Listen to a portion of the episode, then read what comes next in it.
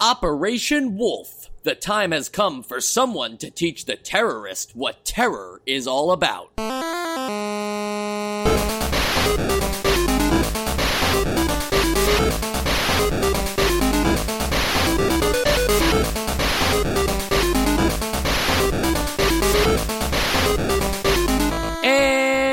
Welcome to Nostalgia, a chronological exploration of every NES game released in North America. I'm Mike. I'm Sean.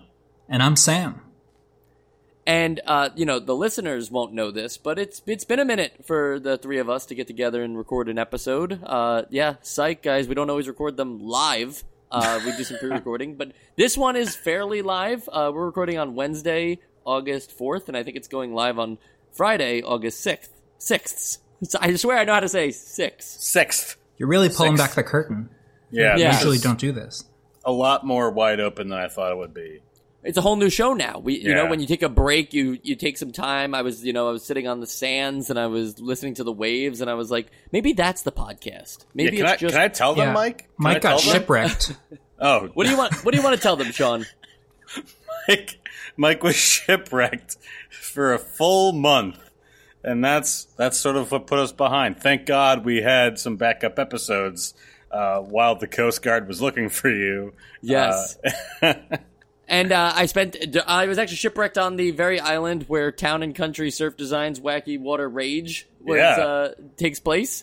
And um, I don't even think that's the name of the game, honestly. At that point, I think I combined the game with like a Hanna Barbera cartoon. yeah, probably. Yeah, Rocky and Bullwinkle. I don't know. Yeah, uh, but no, yeah, I spent some time. I was listening to the waves, and I was like, oh, maybe this is the podcast. Maybe it's just gameplay audio. Maybe it's we don't talk ASMR uh, of Hawaii. Oh, there you go. Uh, Yeah. Sam, what should the podcast be going forward? Hmm. I think we should be a shipwreck podcast. Oh, and just talk about all the best shipwrecks. Yeah. No, it might not have been done yet. Yeah, you know, Yeah. I mean, everyone knows the Titanic, and there's like Spanish galleons off the coast of Florida and stuff, but I don't really know anything beyond that. I don't really know a lot of a lot of shipwrecks, but sure, I'm sure they're there. That is copyright. You can't make a podcast about that unless we do first. Uh, any listeners that are Yeah, getting That's true. right yep. now. And you also can't do any podcasts about the movie Chipwrecked, the the Alvin and the Chipmunks. Um, I think that was the the third movie in the quadrilogy that is the Alvin and the Chipmunks movie series. Uh, because Chipwrecked is so close to Shipwrecked, I feel like you know we have some kind of you know intellectual rights on Yeah. that as well. Definitely like a waiver of some sort. Uh, but I want to. I want to go back. I want to go back. that is probably one of the coolest back of the box phrases that I've ever heard, Mike. It's true. I, I actually thought at first it was a little cheesy, but then I'm thinking like, wait a minute, put yourself back in 1989 and imagine you're seven years old. I think I'm sold on that back of the box. I'm entirely at that, sold. At that point, you know, who first off, who likes terrorists? Nobody. Not me. People. But who would like to teach them what terror is about? I would. Okay, so Just then me. you you were probably yeah, you were probably somebody who bought this game. I would have bought Um, this game.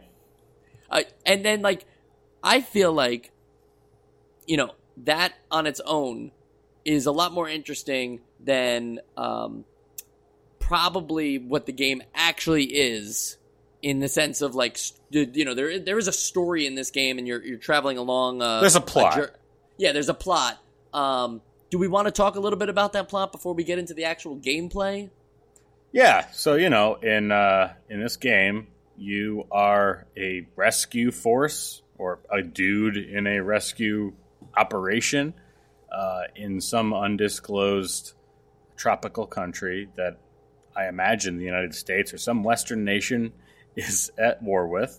Um, and you are trying to locate and then rescue prisoners of war while using your N- Nintendo Entertainment System light gun, otherwise known as the zapper. Otherwise known as Zapper. that, that thank you for that account. I and um you know at the end of the game too the us president does uh either congratulate you or frown upon you based on your performance i- in the game depending on how many hostages you saved. But you know the the idea of like you're going in to save these hostages i felt like and maybe it's a little bit too much in the gameplay section that we haven't covered yet, but I felt like there wasn't a lot of creative solves, especially, you know, with something like a zapper on how to save these hostages. It kind of boiled down to the same thing almost every single time. Yeah, I mean, I really okay. So if you're gonna make a light gun game, I don't know how many creative ways you can solve like save the guys that are surrounded by people that you can shoot. That doesn't involve shooting, but um, you well, can shoot for instance, people. you know, yeah, they're tied to a rope, and it's about to. They're going to be like, you know, uh, feed feed to the sharks or something. But you can use the light gun to shoot the rope and cut them away before they get into the pool of sharks. this is your idea. That's my idea, right? Yeah, it doesn't yeah. happen in the game. I feel like if you shot the rope, if they're hovering a bunch of pool of sharks, you just No, no, know, no. The crane hasn't moved them there yet. It's like Oh, a time thing. I you have to do it before. You're saying you very shoot the sharks. You shoot the. Sh- Now, That's the alternate ending. You could shoot the sharks. That's mean. well, yeah. It's like the president would frown upon you. They'd be like, "Great job saving the hostage, but you killed three endangered species." That's that's a big deal. I feel like what you're describing is the Vietnam War equivalent of um, Orlando Bloom throwing a um, Orlando Bloom throwing a uh, sword for Captain Jack Sparrow to just sort of like stand on for a little bit. Um, it just seems very unlikely to actually occur. You know, I'm not questioning the heroic nature of saving hostages or prisoners of war or anything, but this seems to be like, you know, the most main objective in all these NES war games we're playing. It never comes down to just like just defeat the opposing side. It's always like, you know, whether it was Jackal or um, uh, the the one with the Stallone movie Rambo. Uh, you know, it's always like saving hostages. well, it's more heroic. It's more Uh, yeah, heroic no, to I- I defend agree. than it is to attack. I would say. So you, you would have a um, you would have you would be okay if the game um, didn't have like a, a big bad or a uh, a villain at the end that like you do have to take down as well, like some kind of climactic finale instead.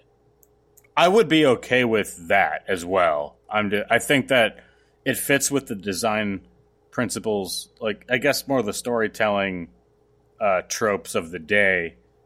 Uh, to be like a just hey just just like you know get these guys back. You know they're good guys. We don't want them to to feel bad. Uh, I think that that fits, but I wouldn't be like against an actual like villain. Villains are cool.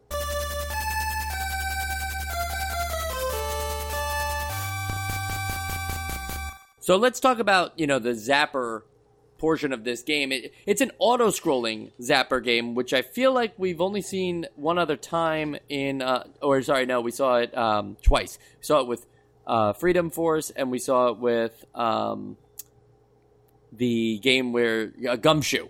Gumshoe was an auto-scrolling Zapper game, whether we want to believe it or not. Um, but all right, so this is a, a game where the you know it, it moves for you, and you just shoot the enemies as they come on screen, and you know the enemies vary between just foot soldiers and tanks and helicopters and all that. The question I pose to you guys here is that you know we've played games like Duck Hunt where it's just the camera is fixed and the enemies kind of roll onto screen. Did the auto scrolling enhance the game, or would it have been better off as a fixed camera? I, I- I don't know if it really mattered because it's not like they interact with the background too much.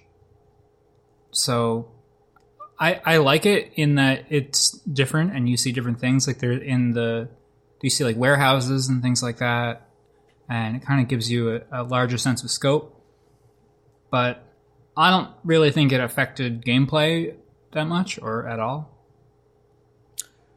I'm gonna say that it's uh, it's definitely a question of taste, and I'm gonna kind of bring this into left field a bit and do a comparison between like, um, like a, an on rails shooter in an arcade, like let's say t- Time Crisis, and um, and a more you are just a turret kind of arcade game, like let's say Big Buck Hunter or something like that.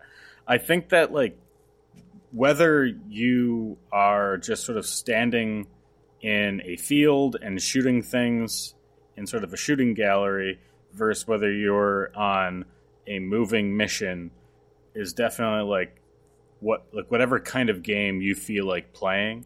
I, I, kind of see that as like a an 1989 equivalent uh, for like a duck hunt versus Operation Wolf. Uh, Does that kind of make sense, or is that a little far fetched? No, I, I hear that loud and clear because, you know, I actually have this for later in the show, but we should just talk about it right now since you're bringing up Time Crisis. I feel like in some ways, Operation Wolf, whether it's this NES game, you know, because it's the first time we're experiencing it like this, or the arcade version of Operation Wolf, this is like the prototype for a lot of those, you know, uh, Time Crisis, House of the Dead Yeah. uh, style arcade games that obviously, like, you know, those ones become more like in your face and deal with like duck and cover tactics and stuff like that. But for the most part, the actual like action reaction movement thing it starts here with with the fact that it is an auto scrolling zapper game and not just like a you know watch the ducks fly across the screen and make sure you shoot the correct ones you know Yeah. like um, I, I think in in that regard i agree with sam. They should have done more with the backgrounds. I, I think they could have easily implemented some duck and cover stuff into this game. Maybe not for the player because they would have asked you to use the control pad and the zapper at the same time which is i think an idea that i'm perfectly fine uh, you know okay with using. Like i I don't think you can't have it where like the control pad is held like a remote and you maybe just use like the D-pad and then the zappers in your right hand. Like I, I think most people could manage that.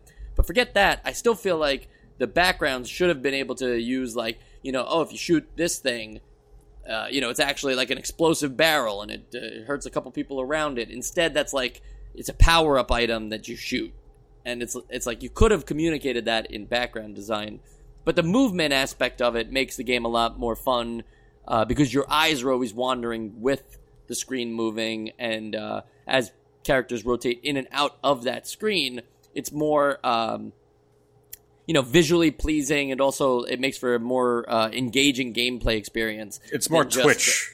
It's, it's more of like a Twitch reaction sort of thing. I have to I have to describe my experience real quick as like a disclaimer. Um, it's been a while since we've played a light gun game, um, so I don't actually have access to a light gun at all times. Thankfully, this game does have a um, controller mode. That was how I had to play this game.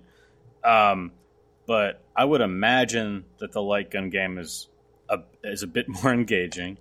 Um, but I also, uh, um, does the light gun have a button on it that isn't the trigger? That is a question that I can't quite remember the answer to. Nope, it's No. just the trigger. For so for this you game, do need yeah. You do need another. You do need to use the controller using the during this game to use grenades. Yes, you you press B and then you fi- uh, you use the trigger on the light gun. So you Yeah. do have to dual, you know, have the controller in one hand and the light gun in the is other an hand. interesting way to play. I don't even know how I can visualize somebody Wow. playing it that way. Yeah, my, my stupid ass didn't even think about the grenades ever because I just you know like like it's there's just one button on the on the Yeah. zapper. So um, were the grenades any good? oh yeah, They grenades they take out really vehicles. worked. Yeah, vehicles are easy with those. That's that's funny, but uh, that you know that kind of like created my wish list scenario there using. I feel like I feel like Sean, even if you you know because you you've held a zapper, you know you know what it's like. Yeah. I can't imagine it being like that disorienting. Like pe- most, the average person can play DDR, a game that requires you to move your feet onto arrows that don't necessarily like look like dance moves. I feel like we can handle holding two different Ab- kinds of controllers. I so when I play these these games, and we're kind of getting a little off topic, and now we're just talking about the Zapper in general again. But when I play Zapper games, I'm holding it like I'm I'm holding with two hands. Uh, I'm looking down the sights, um, sort of like you know you'd be trained to shoot a handgun. Whereas I know that some people might do it like one handed and they could just hold the controller out to the side with another hand, or you could hold the controller up to the zapper and and sort of play it that way. I don't know how you guys did it. I know that Mike, you didn't use it, but um, I, I don't really know. I guess there are a few styles it could use, but all of them feel kind of uh, kind of uh, handicapping. I don't know. Well, Sam, how did you play? So I did the controller version first. uh, and I had a pretty good time with it. I thought that it was really smooth. I like that you can change your sensitivity, which you wouldn't think would be an option in an NES game, but they have a lot of different sensitivity options, which I think is a pretty forward-thinking, you know, addition to have in the game. And Absolutely, yeah. I was thinking, all right, this is this is fun. Let's see what it's like with a zapper. Now, I don't have a zapper. I had to emulate this game, uh, and so I'm just using a trackpad. And I got my butt handed to me. Used like when I tried to play that way, there was just no way I was fast enough um, with the trackpad. So I could barely get through the first level. Uh, it was just not. It was it was not fun. So I switched back to the controller and had a much better time. I think it says something um, not about the trackpad and not about your skills with the trackpad, but that you both played uh, controller mode and it actually worked out fairly well. Like it wasn't a total disaster because uh, the idea of using your D-pad to navigate the uh, the cursor to where you want to shoot these enemies sounds awful on paper. So I think that's like some credit to the developers that they managed to be like, well, not everyone's going to own a zapper, and we still want them to buy our game.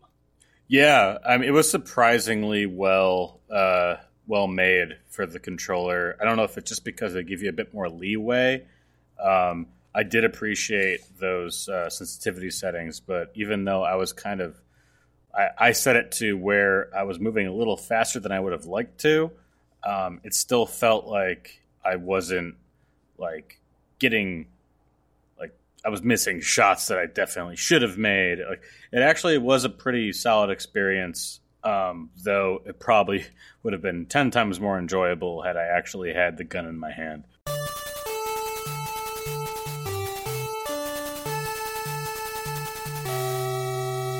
So let's go around to the uh, the stages in this game, uh, which I'm, i was always confused by every single time. They present it like you're going to get a choice, you know, like you yeah. shoot which which the stage you want to go to. Not the case. You have to play them in a specific order. I don't know why they would lay out the level map like that. Like to it's not even in the right order. Like right, it it's just yeah. like a series of boxes. it's like, oh, it's this box now. It's always going to be this box, even though it's not like in sequence. Yeah, it I'm starts sorry. in the top right and then goes to the bottom right. That's not what I thought. Yeah. What is this? A clock? Yeah, I don't. Yeah. it's a clock, but the where like if you're gonna do a clock, right? It's like make it more like a circle. It's so strange how they how they fill out these boxes, but the actual like missions themselves and what happens within them and the reward for completing them is all like a pretty neat idea for an arcade style game. You know, so like uh, the first level when um, when you complete the uh, the stage, it reduces the number of enemies uh, that you have to uh, eliminate in all the other stages. And then, like in the jungle oh. stage, yeah, in the jungle stage, when you complete that one, um, you sorry, not the jungle stage, the village stage. Uh, that's like at the end of that. Now you have a chance to rest, and it actually is like the only stage that heals you in between uh, that and the following stage. So like they put in like some progress points into the gameplay parts of this too, other than just like the story advancing. But you know, it's it's not like it's never enough to make you notice it. It's it's almost like they should have put a point to make these a bigger deal, and that's why also selecting where you go probably would have been better off because then you can choose like okay, well, I really need to rest to heal up, so I'd rather save that for later in the game or something. Yeah. Or like, oh, I need to resupply my ammo so I'm not going to go to this one because then after that, like they give you all the weapons uh, replenished. It's like th- that would have been the smarter thing to do. I feel like you know the rewards themselves are nice, but you don't really notice them because you don't always need them. So I have a comment and I have a question. Um, sure. So my comment is the the one that I noticed an actual like it kind of fit with the plot of uh, like how you moved through the levels um, and I, I, did notice uh, in the next level that it did affect my status. Uh, was when like you're raiding the ammo depot and you complete that level and now you have more ammo um, than before. Um, so I guess my question is, do they? It, it doesn't matter how you perform on these levels. It's just like, did you complete the level? and then it gives you more ammo, or it, or it gives you more it gives me more health. Is that how it works? That's how it works. Okay. Yeah. So it's um again like there's probably a more intuitive way to do that too because I can't imagine you know branches of rewards being that hard to program into this game. But like you know the um, the level where there's the five hostages and you have to try to protect them. It poses it like you must protect these hostages in order to get to the final stage, but it's really just save one and you can advance to the final stage. There's no like varying reward other than the alternate ending. There's no like varying reward for like, well, what happens if I save three? Like, does the airport stage get a little easier? Like that, that would be a nice reward. Yeah, I think this would. Um, I, I do like the integration of. Again, I'm not going to call it a story. I'm just going to call it a plot because it's just like, yeah, you you first you fi- you figure it out where the hostages are, and then you go get the hostages, and then you get on a plane. Um, but I do like that they sort of have gameplay effects, like gameplay changes that reflect the story. But I feel like if they're going to do that, if they're going to give you more health if you can uh, when you rest at whatever point, they're going to give you more ammo when you get to the ammo field or whatever. Like I think that that would be really cool to be like, oh, you did well in this level. Now we're going to give you more ammo, or like, oh, you got all the dudes instead of missing a few now you can rest. I think that would have been a better implementation of this. I, am not saying that it was bad the way it is, but I think that that would have been a really cool, uh, a really cool addition if they did do it that way. Yeah, and it adds even more replayability to it too, because um, you certainly get better as as you continue to play this game. I wouldn't say that it's always the same, but like in terms of enemy patterns and stuff like that. But I did find myself uh, you know, the more I played the first stage like over and over and over again, the better it was to like not even come close to taking damage. Yeah. Hmm. And I guess I also had sort of a weird um, situation where I thought that the way that I performed changed like whatever the because the game does have not a cutscene, but it gives you like a screenshot, like a, pr- a pretty well rendered pixel art thing um, as like your story beat, and then it moves to the next level.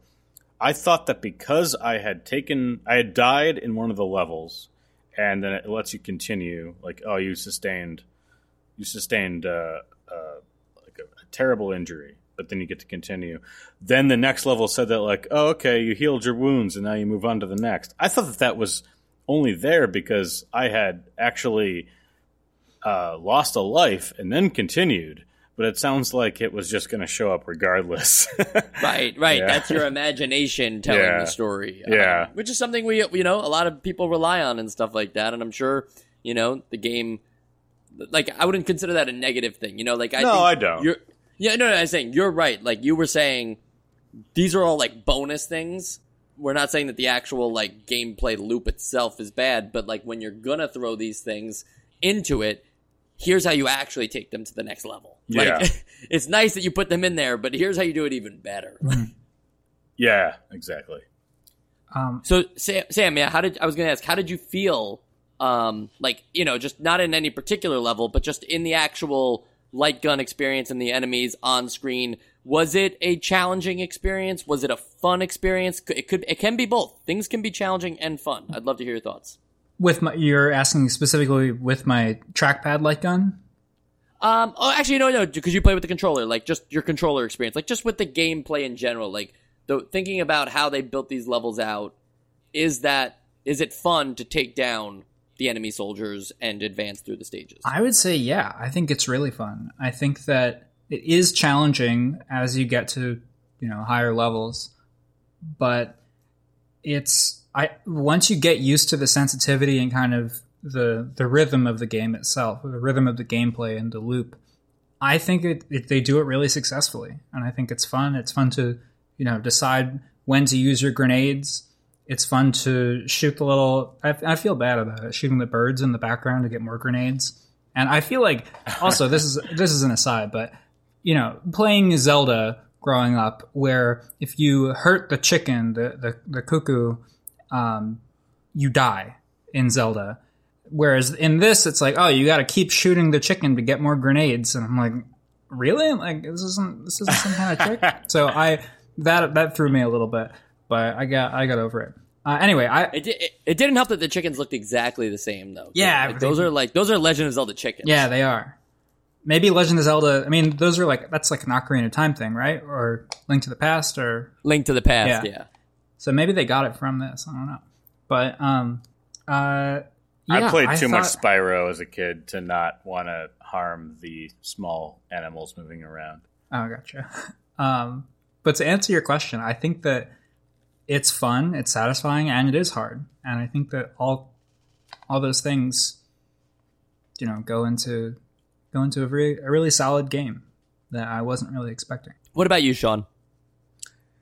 I, I, I, you know, I just don't think that I can judge it fully, having not played the actual experience. Like, I can't play a VR game, mouse and keyboard, and say this is the game that it was meant to be. Um, I, as the like sort of, um, the sort of handicapped version of the game that I did play, it was surprisingly well controllable. Um, knowing full well that this wasn't like what it was designed to be. So it was a cool like like backup mode that I played. And I thought that like, okay, as a backup mode, this is pretty good. Um but knowing that it was a light gun game, that I wasn't playing with a light gun, I I, I don't know if I can give a full review. Um, Sure. and I know that you know it's kind of useless that I'm here for this, but yeah. You're never useless. Oh, Um, thanks, Mike. And you know, just speaking again on like the the, the gameplay and storytelling mix, uh, there are two different ways. I mean, there's a couple of other ways, but those are more specific to the levels that you're playing in. There are two very distinct ways to lose in this game, and that would be your damage bar completely uh, damage bar, your health bar uh, filling up with too much damage. I guess that's what I was trying to say, and that causes you to die, and the and the screen does tell you that you died. Um, but then also, if you run out of all supplies, Yeah, uh, you lose as well. But in a twist of things, you don't lose because you didn't have anything like you you know you just got shot at until you died. You were actually taken as a prisoner uh, as a Yeah. result of not having Yeah. your supplies. So I think that's like a, a an interesting way of like creating another kind of game over scenario.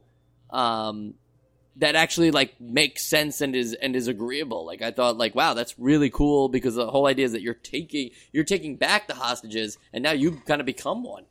Yeah, it's a very thoughtful choice. yeah. I'd say that this is sort of like the most immersive NES light gun game because of uh, the different fail states and how it presents that to you after each uh, each level. Um, not not to say anything bad about the FBI simulator, um, or or even uh, Joe's favorite Duck Hunt, but I, I did like that this has a little bit more. This ha- this has a little bit more bells and whistles than we're used to in the light gun game. Which makes me ask, okay, Duck Hunt. You know, you're saying Joe's darling. Uh, that is a game that we consider essential. Yeah, This is just adding a lot more action onto the screen. Um, you know, and, and more to do, if you will, than Duck Hunt was ever offering. I'm I'm just leading a question here, so don't t- you know don't say like oh Mike's you know like I'm just trying to make the conversation. Does that make this game better just because there's more stuff to do, and it's basically still Duck Hunt? I mean, you even get to shoot ducks, as Sam mentioned. I don't Well, know. they're if I can chickens. say that. But No, there's ducks too. oh, oh well. Yeah, uh, I I can't say that. That's that that's like I, I don't know if more Well, of well, that- take the question. Take the question here, then. Okay, so forget that I said Duck Hunt and this game specifically. I guess you know the leading question there was: d- Does adding more things just make a game better? Like, like the more features, like, is it just inherent that eventually, like, if we ever get to Super Nintendo games, just the fact that they have more to offer and that they have more every game's features and- essential.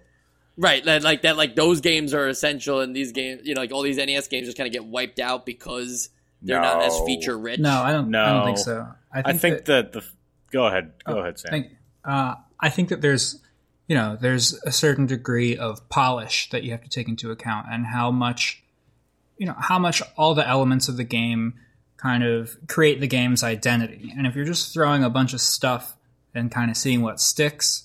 That's not as clean and it's not as you know as good and immersive as a time as a game that only has a couple things, but they have it extremely catered to one specific kind of gameplay, like Duck Hunt, where there's not a lot that you do in Duck Hunt, but what you you know the game that you do play is so refined that it's a great time. So I think that there's something to be said about for for that.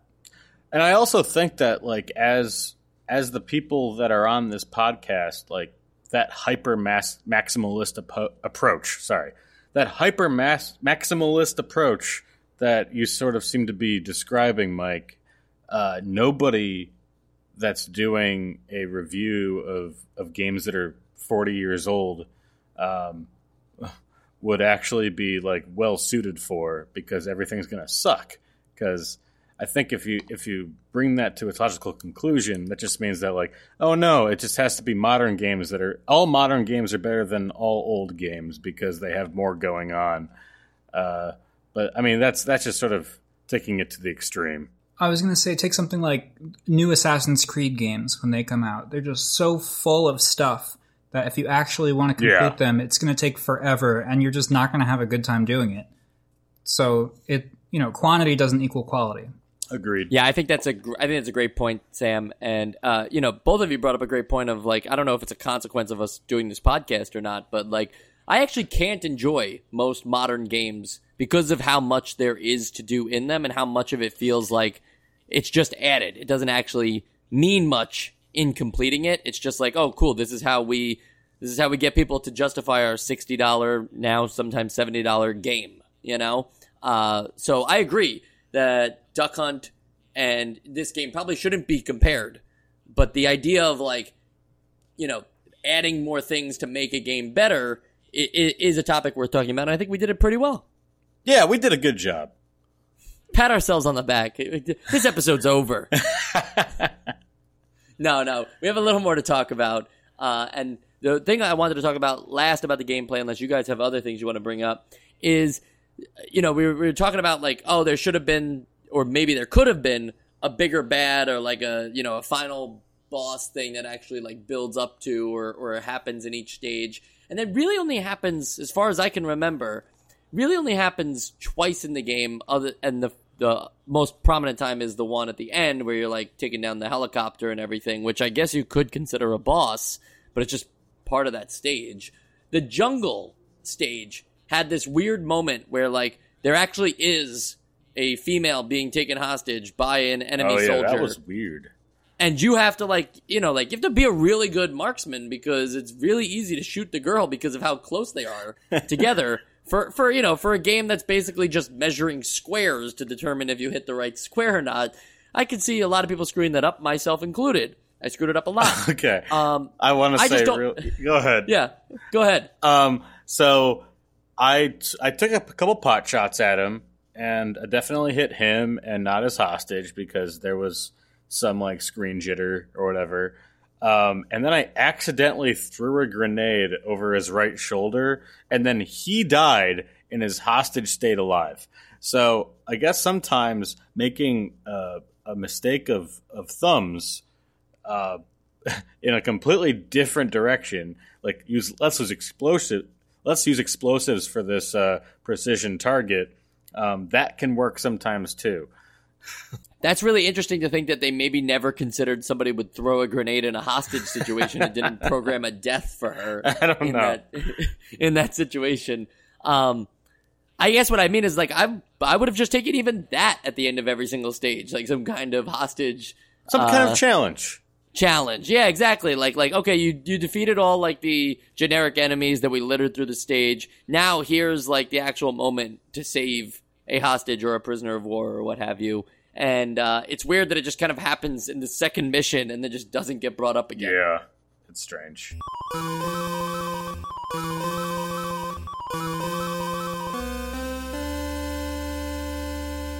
So, real quick on the sequels and spin offs here. Um, there are actually quite a few sequels to Operation Wolf, and they are true sequels. They're not just like, you know, oh, made by the same uh, people or what have you. So, the first one is Operation Thunderbolt. Um, and this is a you know it went to the Super Nintendo instead of the NES. So I guess that brings up the same argument again of like if you ever got around to the Super NES version of playing this game, would that defeat the purpose of going back? I think the three of us would argue no, like try both, um, especially if you're interested in trying old video games. But from from what I can tell, this one is mostly um, you know just a a follow up in every in every sense uh, of the imagination, except for there are some more like one on one moments with boss fights, uh, which just essentially come down to two people shooting at each other, which might be too ridiculous of an idea when you think about it. Like just two people constantly shooting at each other, and they can take multiple bullet wounds before either one of them goes down. I mean, I like it. It's very 80s action movie, even though I'm sure these are in the 90s now. Operation Thunderbolt actually was uh, first released in 1988 because they they always go to the arcades. But yeah, I ah, think yes. the Super NES version, yeah, it's like way late. It's like 94 or something like that. That makes sense. Oh, you know what? Fun fact though, looking at the Super NES version here, works with the Super Scope, right? The Zapper like level up, but also works with the uh, the mouse for the Super Nintendo. Oh, so mouse and keyboard games yeah, there. and right, and that's like an interesting thing because like I know some modern NES emulators allow you to use a mouse to like act as your zapper, and in a way, so could the Super Nintendo. After that, we have Operation Wolf 3, which um, also came out convention. in 1990. yeah. Uh, I guess, like, technically, um, you know, Operation Thunderbolt was Operation Wolf 2. Yeah. So Operation Wolf 3, even though you would never know that, uh, is an arcade only game. And um, I think the, uh, the the only difference here that I can tell is that uh, ca- cast players as counter-terrorist operatives, and it's the only game in the series to feature graphics composed of digitized photographs. Okay, yeah, and only game in the series to do that. Yes, yeah, yeah. So, but okay. I'm saying like, you remember that? Like, that was a popular thing in arcade games for a while. Yeah, like yeah. Mortal Kombat, Ma- that kind of deal, right? Yeah, Mad Dog McCree was uh, another like shooter Narc. game that did that. Yeah. Was it Narc um, or is it another? I don't remember what the name of it was. I don't remember there's a they're referencing Lethal Enforcers, which is really funny. Um, I'm just looking at this now, but uh, that's like that's like a movie that got turned into a video game, you know. Um, but digitized photographs as an idea, I think they could try that again. I think we should see. I I think it's a cool thing for nostalgia. Yeah, like regular nostalgia, not yeah, yeah, not nostalgia. Nostalgia, yeah. yeah. yeah. Um, and the last game, Operation Tiger, which is funny that like you know it's like uh, Operation Wolf is just like no, the kids need something new, and then they're like Operation Tiger. Like what's like where was Operation Lion? I want yeah. that game. Where's Operation um, Bear? Or Operation Tiger Three. um, Operation Tiger, uh, otherwise known as Operation Wolf Four, we'll call it. Um, it came to the arcades only.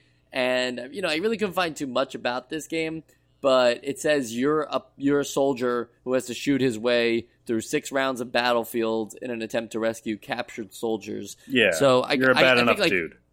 Yeah, yeah, but I just think I gotta wonder, like, did it did the like idea of these games warrant like four of them? Like, it seems like every time it's just the same thing, but like now with the latest graphics and features in mind. Like you know, now it's 1998, so we got to make another one that looks like a PS1 game. Yeah, I mean, I don't know what the what the legacy of this game is. I don't know if it was any pioneer of any sort of kind uh, any sort of gameplay, but like just looking at these in sequence, it's definitely each each game is a pretty significant step uh, moving from a an NES light gun game to basically Time Crisis. Like Operation Tiger is just basically a Time Crisis clone. I don't know which came first. I imagine Time Crisis, but uh, the, it, you can see each step gets closer and closer to what we recognize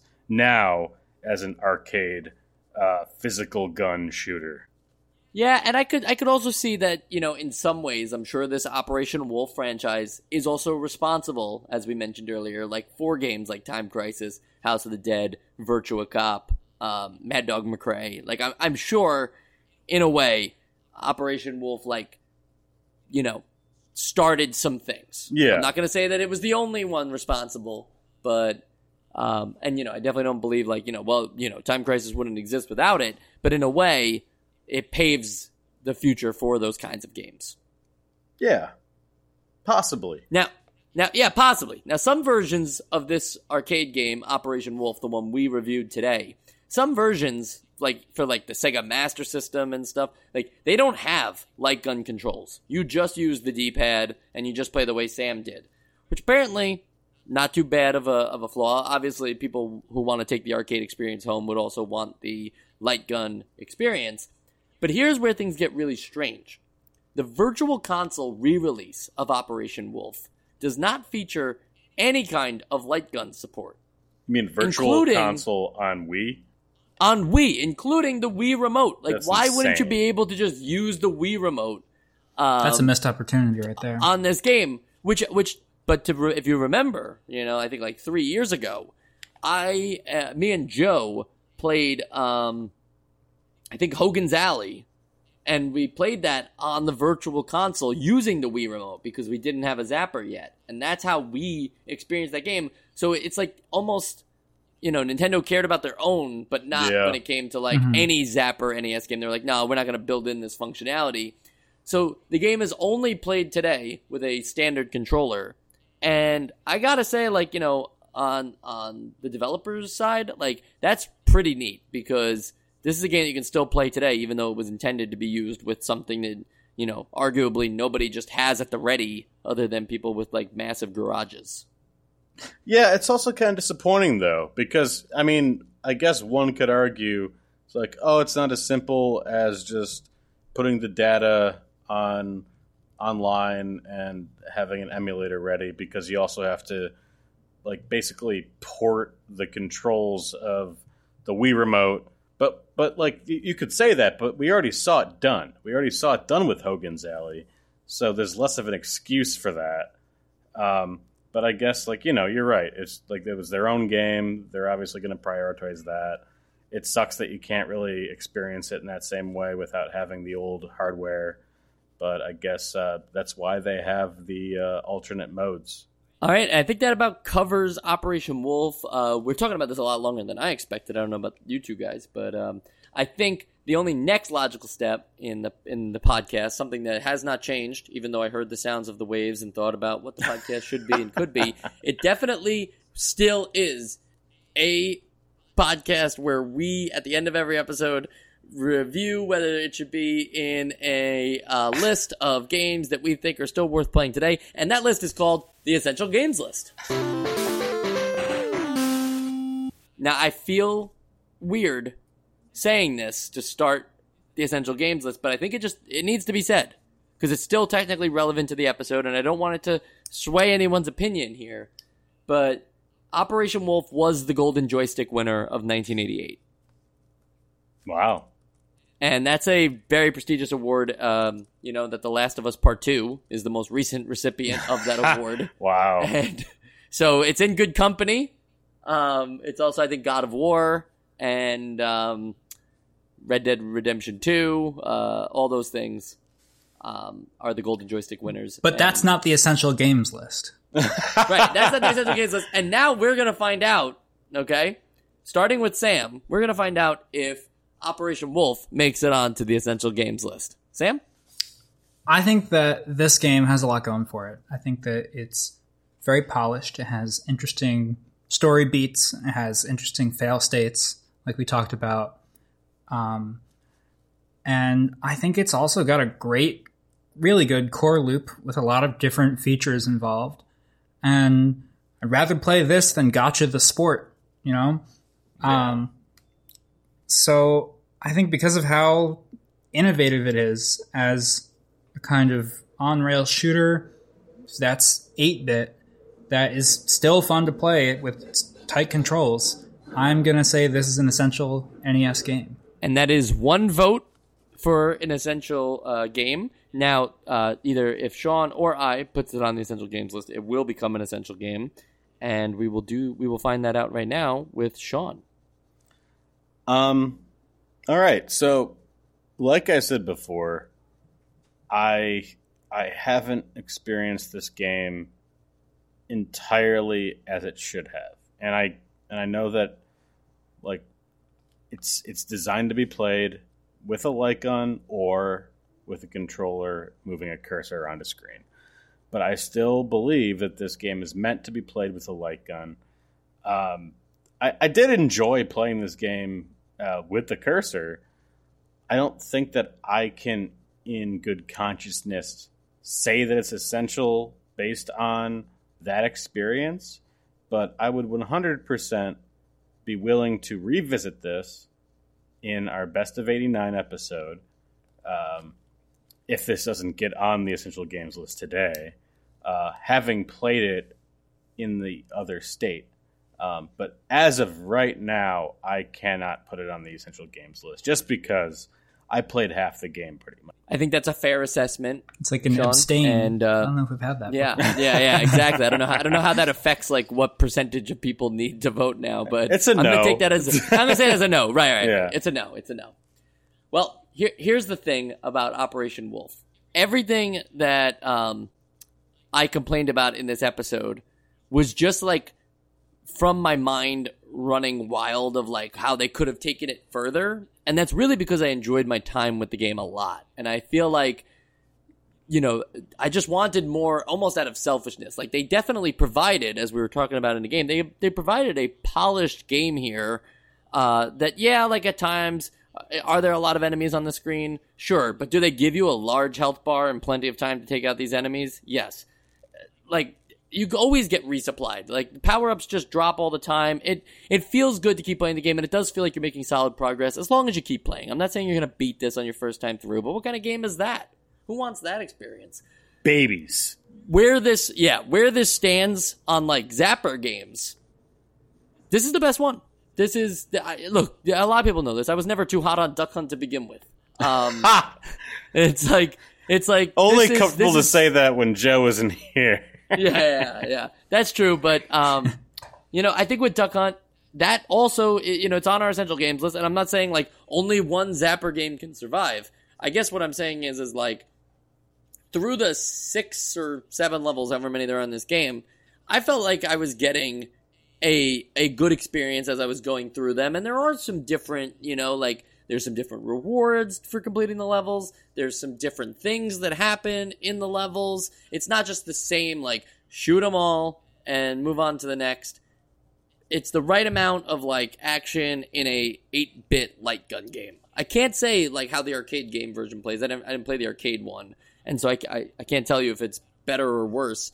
But for an 8-bit NES game, I feel like this is the Zapper game to play. This is the one that's going to resonate most with people who play video games today. And for that reason, it's on the essential games list. We did it, Sam. Yeah. It is. And I will say We don't that, have to. like we don't have to wait till the 89 episode. I will say that like uh, of any of the light gun games post, I guess Gumshoe, uh, th- this has been the most interesting, regardless if I was able to play it correctly or not. So I I don't feel bad that it's on the essential games list. I, I almost wish that I could have been a part of it, but you know I have I have more morals to uphold. yeah, but you know how like every I want every game to have like a big bad and a villain and stuff like that. The podcast, I was thinking about it when I was hearing the waves and what the podcast should be and stuff like that. I was realizing like you should really be the the enemy of the I'm the villain. You know, yeah, you should be the villain who like pulls the rug from under us every essential games list. I mean, I think you know, if you were to go into the statistics of the show, I think I'm a vote on ninety something percent of all the essential games list. Uh, uh, if you you know, if you want to get to the brass tacks of it, so you're trying to say I'm the enemy. I would say that you're the the enemy. I would say so. I mean, I'm the enemy of all Zelda 2 yeah, fans. that's what I, that's exactly what I was gonna say. Yeah. Um, which, speaking of, I will tell you right now, I think Operation Wolf being on the essential games list and Zelda 2 not makes perfect sense to me. I would say the same. yeah, there you go. Okay, great.